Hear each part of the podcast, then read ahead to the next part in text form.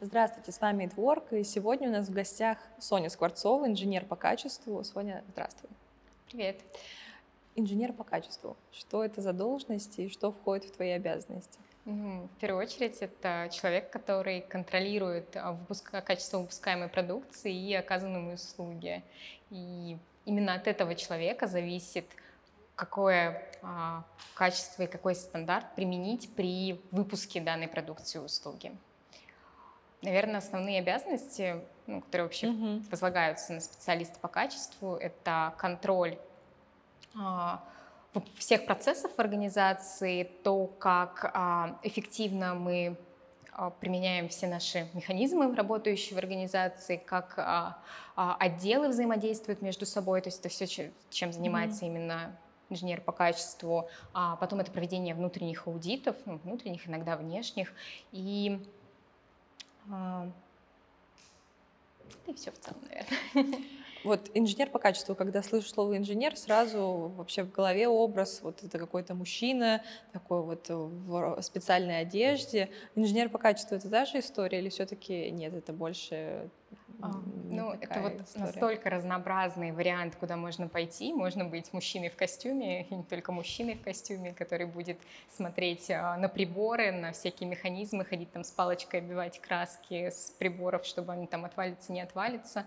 Можно работать в лаборатории, то есть исследование химического, например, состава, или быть в офисе милой девушкой, которая занимается документацией, с работой с людьми, непосредственно повышение эффективности работы всей организации. То есть это каждый человек готов который идет на эту должность, на эту специальность, он понимает, что в любой организации ему найдут место, потому что инженер по качеству есть абсолютно каждой организации.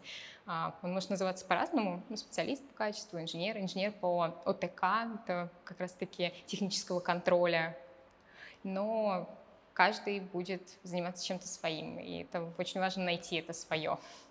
Вот когда ты нашла вот это свое, и твое ли это? Ну, я ни разу не встречала детей, которые бы хотели быть инженерами. Ну, вот не ну, знаю, как-то да. в моей жизни не было такого. Те, кто там космонавты, учителя, врачи, ну, инженеров да. ни разу не было.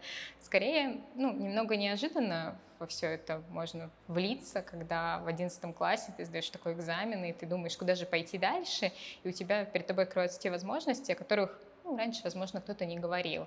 И инженер — это отличная возможность, потому что технические вузы, они всегда процветают, и ты можешь поступить туда, поступить на бюджетные места в первую очередь, и а, эта специальность именно вот в тот момент заинтересовала. То есть эта работа, я точно знала, что я хочу работать с людьми, и хочу работать ну, с документами, с бумажками, но не хочу работать с машинами и с химией. То есть это прям было мое mm-hmm. очень категорическое правило. Но это сейчас я понимаю, что все это, конечно, ерунда, и управление качественностью машины, и химия, и все остальное. Но вот на тот момент это было ключевое.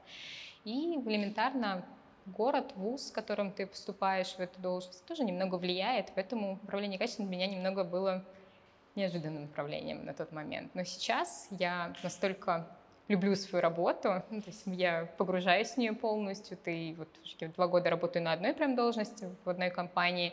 До этого был два с половиной года другой компании, но ты участвуешь в этой жизни, ты живешь в организации, ты проживаешь вместе с людьми все эти процессы, которые проходят. Это настолько поглощает, что ты не можешь уже без этого. То есть ты уже хочешь, ты хочешь на работу с утра. Ну, то есть это, наверное, ключевой момент, что мне нравится моя работа, я ее люблю, и я не готова сейчас, там, например, взять и заменить ее на что-то.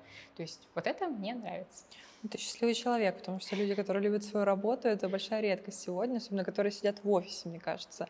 Вот что самое интересное в твоей работе?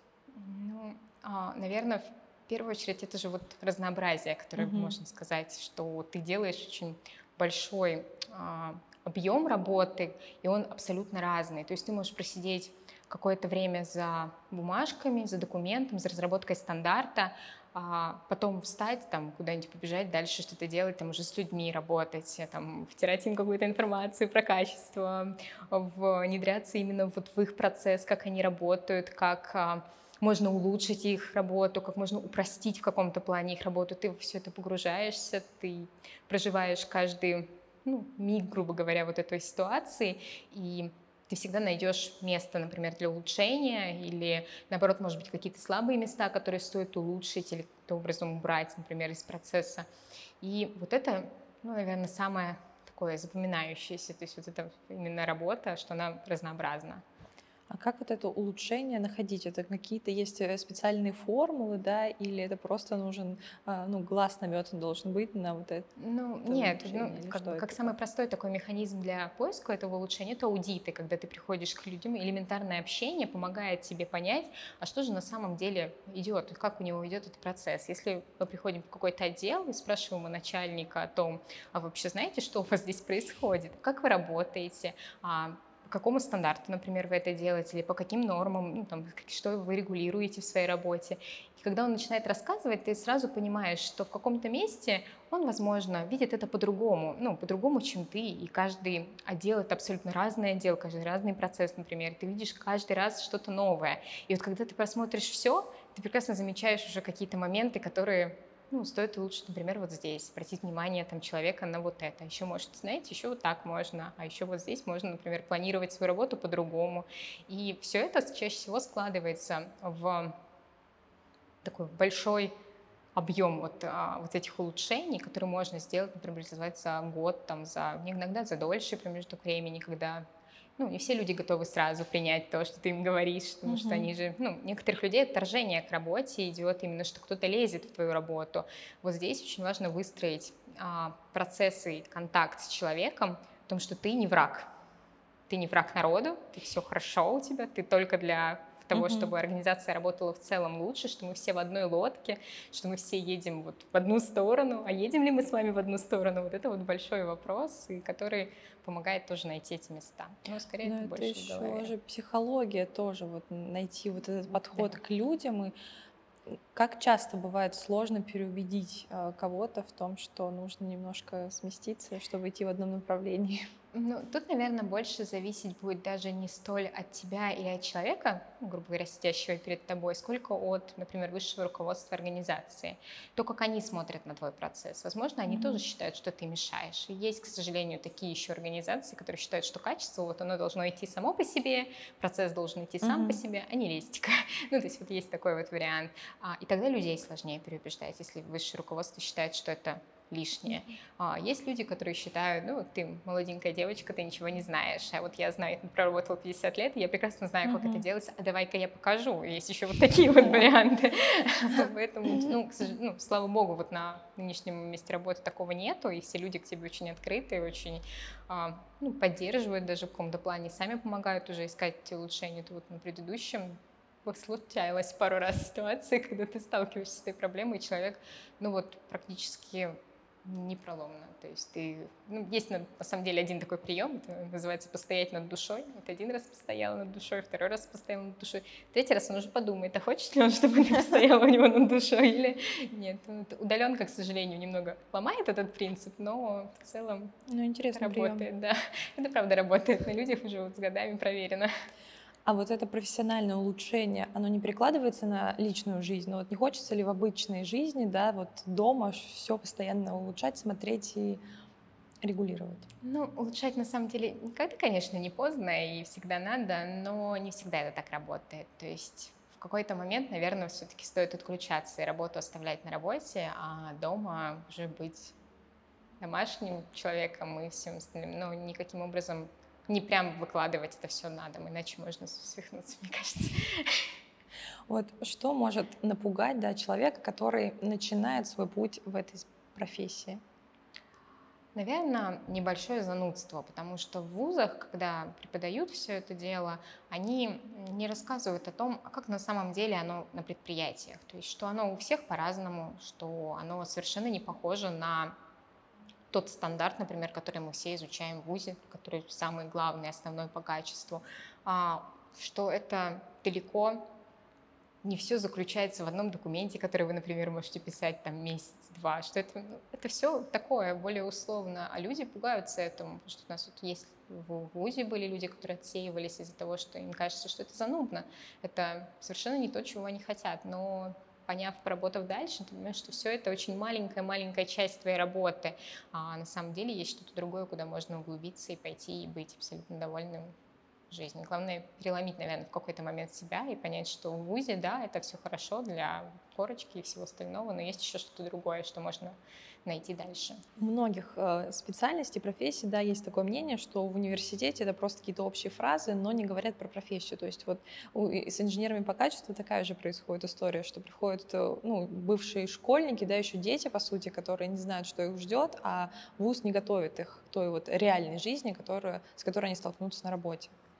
А, ну, у нас получается, что складывалось ощущение, что первые два года нас готовят к общей просто какой-то технической специальности и направлению, потому что вуз был чисто технический, и поэтому два года ты учишь физику, электротехнику, механику, электронику, у тебя кругом голова, начертательная геометрия, что это вообще такое, зачем ты этому учился два года, а, и вот вот эти два года, они отсеивают людей. Хотя, а, на самом деле, в любой, наверное, профессии, специальности нужны эти фундаментальные знания. И даже для управления качеством, наверное, вот сейчас, работая в какое-то время, я понимаю, что если бы я получила какое-то абсолютно фундаментальное образование, например, тут же физик, там, химик и всего остального, то магистратуру на управление качеством было бы уже легче идти, то есть ты уже понимаешь основы. А так ты, получается, учился два года вроде как на инженера, а потом еще два года вроде как на управлении качеством, а в целом как-то ну, единая картинка собирается далеко не у всех и не сразу.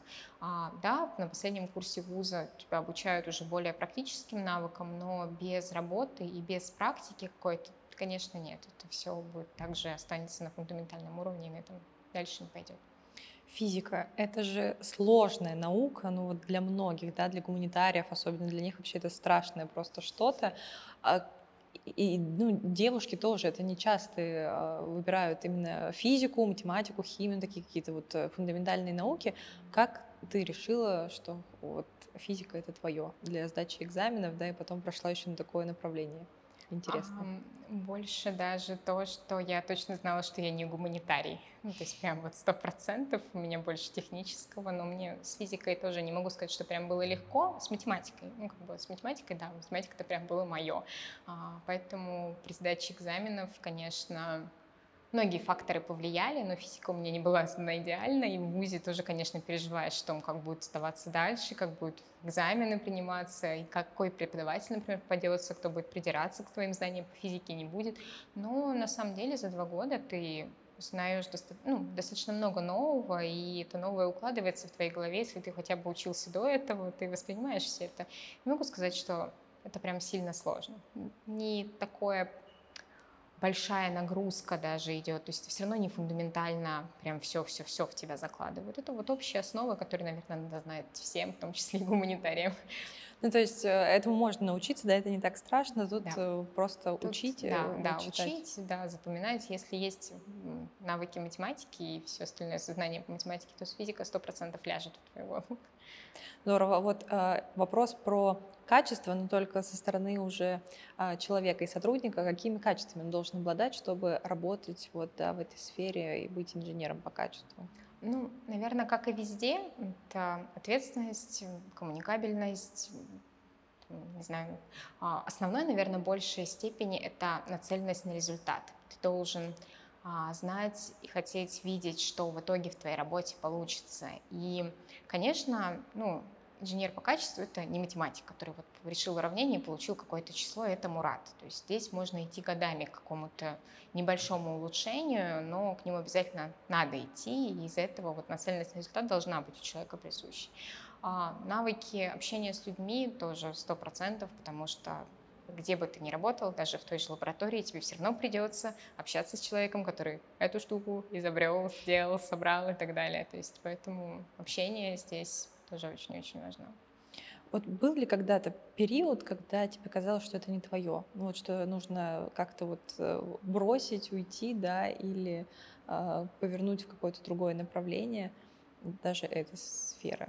Ну, наверное, прям вот какого-то переломного момента не было, вот именно в специальности и в должности, а, ну, так как Наверное, еще очень мало времени прошло, там кризис там, 5-8 лет, он еще mm-hmm. не наступил, поэтому можно сильно не переживать.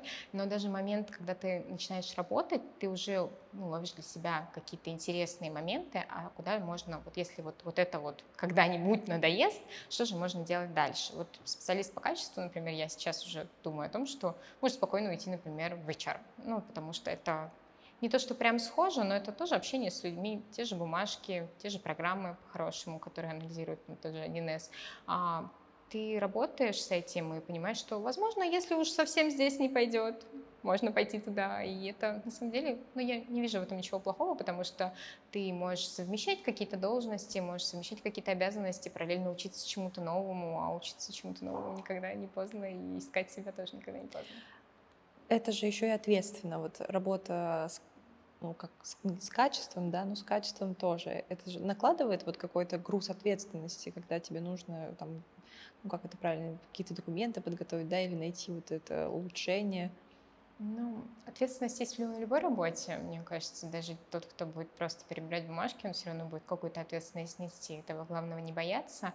А вообще ответственность на инженере по качеству лежит больше за свое спокойствие и уверенность в том, что ты делаешь. А если ты уверен в том, что это работает, а, и это проверено на практике, что да, оно действительно, то есть ты написал не для себя документы, а все-таки для людей, которыми с ним будут пользоваться, значит, эта ответственность не разделят с тобой в какой-то плане, потому что им это удобно, им это выгодно, и они будут помогать тебе в этом.